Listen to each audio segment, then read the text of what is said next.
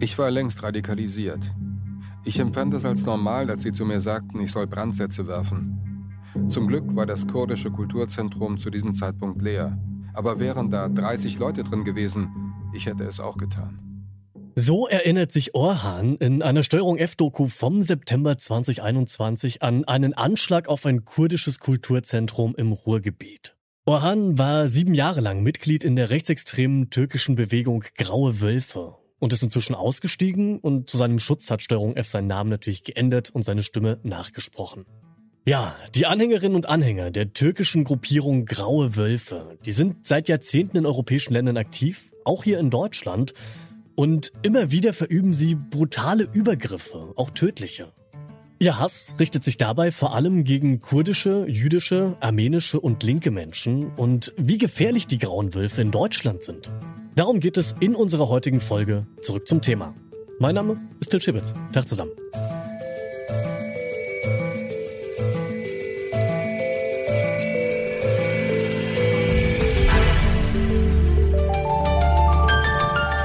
Zurück zum Thema.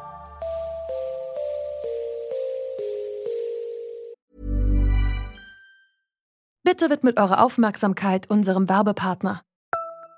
Die Suche nach geeigneten Mitarbeitenden kann viel Zeit in Anspruch nehmen, muss sie aber nicht unbedingt, denn man kann sich helfen lassen. Zum Beispiel mit den Premium-Stellenanzeigen von Indeed, denn damit wird eure Stellenanzeige in der Suche sichtbarer und Bewerberinnen und Bewerber werden schneller auf euch aufmerksam.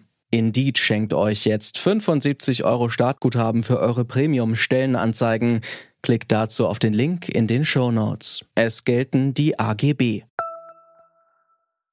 Ring und Mittelfinger auf den Daumen gelegt, Zeigefinger und kleinen Finger nach oben gespreizt.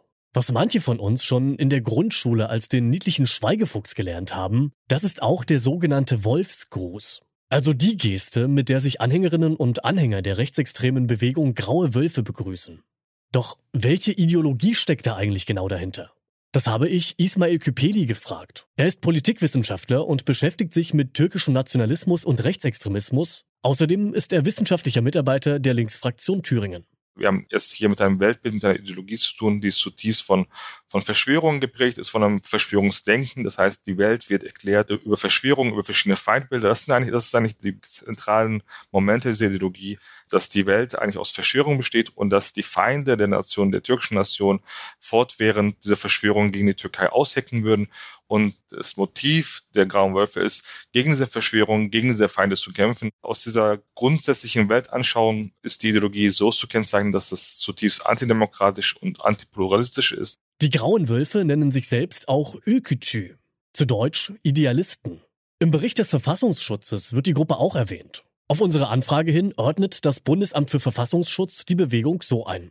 Bei der Ökidü-Bewegung, die in Deutschland rund 11.000 Anhänger umfasst, handelt es sich um eine heterogene Bewegung, die eine große Bandbreite von Strukturen und auch ideologische Akzentuierungen umfasst.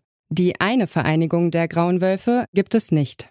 Laut Verfassungsschutz handelt es sich bei den Grauen Wölfen also um einen Zusammenschluss unterschiedlicher Strömungen. Dazu sagt Ismail Küpeli, die Einschätzung der, des Verfassungsschutzes auf die Heterogenität bezieht sich eher auf die verschiedenen Organisationsformen, weil in Bezug auf die Ideologie sehen wir doch eine sehr große Gemeinsamkeit. Die Organisationsformen der Grauen Wölfe sind tatsächlich, haben sich in den letzten Jahren etwas ausdifferenziert.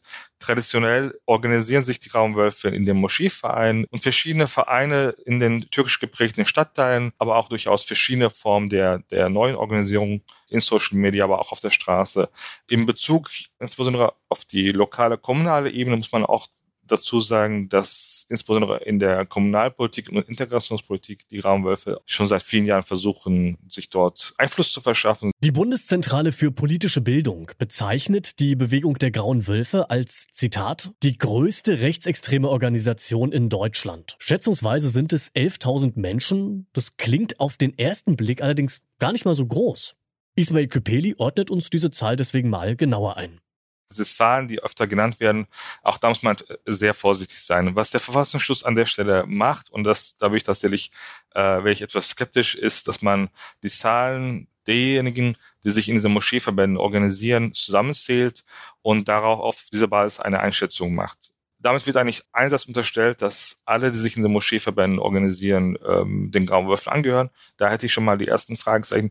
Gleichzeitig wird aber auch übersehen, dass äh, viele Graue Wölfe sich inzwischen gar nicht mehr in den traditionellen Verbänden organisieren, sondern außerhalb. Das heißt, diese 11.000 ist eigentlich eine relativ unzuverlässige Angabe. Ich selbst arbeite hauptsächlich mit der Zahl 7000. Auch das ist nur eine Annäherung. Das ist nämlich die Zahl der Mitglieder im Moscheeverband der Grauen Wölfe Türkföderation. Also da ist die Nähe zu den Grauen Wölfen sehr, sehr klar. Jetzt ist natürlich die Frage, welchen Einfluss haben diese 7000 oder 11.000 äh, Personen in Deutschland. In Bezug darauf, wo, wo die Graunwölfe Einfluss nehmen wollen, nämlich innerhalb der türkischen Community, ist es durchaus eine sehr relevante Größe. In Bezug auf die gesamte Gesellschaft ist es natürlich äh, schon so, dass wir nochmal betonen müssen, dass die Grauen Wölfe hier keineswegs der größte rechtsextreme Bewegung in Deutschland sind in, Bezug auf, wie viel können sie erreichen, was können sie erreichen. Ein dritter Punkt ist mit dieser Bezeichnung größte rechtsextreme Bewegung in Deutschland, nehmen wir natürlich dann die AfD aus dieser Rechnung raus. Der Kommunist Selaletin Kissim und der Kurde Seyfettin Kalan sind nur zwei der Opfer von Mordanschlägen in Deutschland, die den Grauen Wölfen zugerechnet werden. Auch zahlreiche linke Politikerinnen und Aktivistinnen werden zur Zielscheibe der Grauen Wölfe. Wie zum Beispiel die deutsch-kurdische Politikerin und Aktivistin Saya Atac. Sie hat schon mit 19 ihre erste Morddrohung von den Grauen Wölfen bekommen. Inzwischen ist sie 20 Jahre alt, sitzt im Kreisverstand der Linkspartei Frankfurt und ist auch stellvertretende Vorsitzende des Ausländerbeirats Frankfurt. Ich konnte mit ihr über ihre Erfahrungen sprechen und habe sie als erstes gefragt, wie häufig sie solche Morddrohungen bekommt. Also wie Sie bereits gesagt haben, habe ich die erste Drohung äh, letztes Jahr im Februar erhalten und die letzte vor circa fünf Tagen. Also es findet in regelmäßigen Abständen statt. Äh, manchmal ist es so, dass der Täter oder die Täter ähm, ja sehr aktiv sind, täglich Nachrichten versenden. Ähm, manchmal ist es aber auch so, dass einen Monat nichts kommt. Was glauben Sie denn? Warum sind ausgerechnet Sie ins Blickfeld der Grauen Wölfe geraten? Die Frage stelle ich mir bis heute. Ich gehe stark davon aus, dass meine kurdische Identität der Grund dafür ist. Ich habe bereits am ähm, Anfang ja, meiner ähm, politischen Karriere erwähnt, dass ich Kurdin bin, ähm, habe auch ja, auf meinen Social-Media-Accounts Dinge auf Kurdisch gepostet. Ähm, ich bin eine junge Frau, die sich hier für Kurdinnen und Kurden einsetzt und somit gerate ich ähm, ja, auf die Zielscheibe, würde ich sagen. Wie stark beeinflussen denn diese Drohungen Ihr Sicherheitsgefühl, wenn Sie sich jetzt in die Öffentlichkeit begeben, in der Öffentlichkeit sich bewegen? Natürlich hat man erstmal äh, ein mulmiges Gefühl. Ähm, ich war darauf vorbereitet. Ich wusste, dass ich irgendwann auch mit solchen Drohungen konfrontiert werde. Nur war mir nicht bewusst, dass das äh, relativ früh geschehen wird mit 19 Jahren. Am Anfang, ähm, ja, kann ich sagen, dass da etwas Angst da war. Ich musste mich immer dreimal umschauen, bevor ich nach Hause gegangen bin.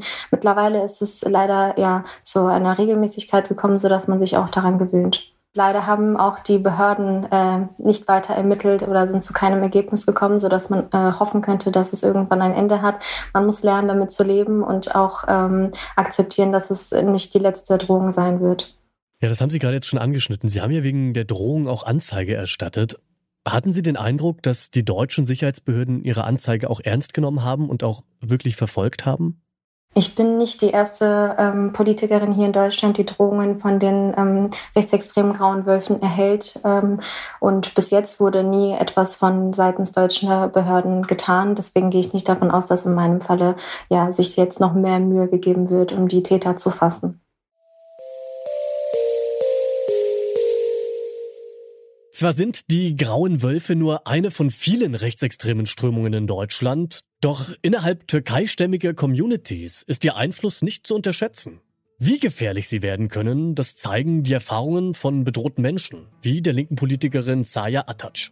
Immer wieder wird deshalb gefordert, die Bewegung zu verbieten.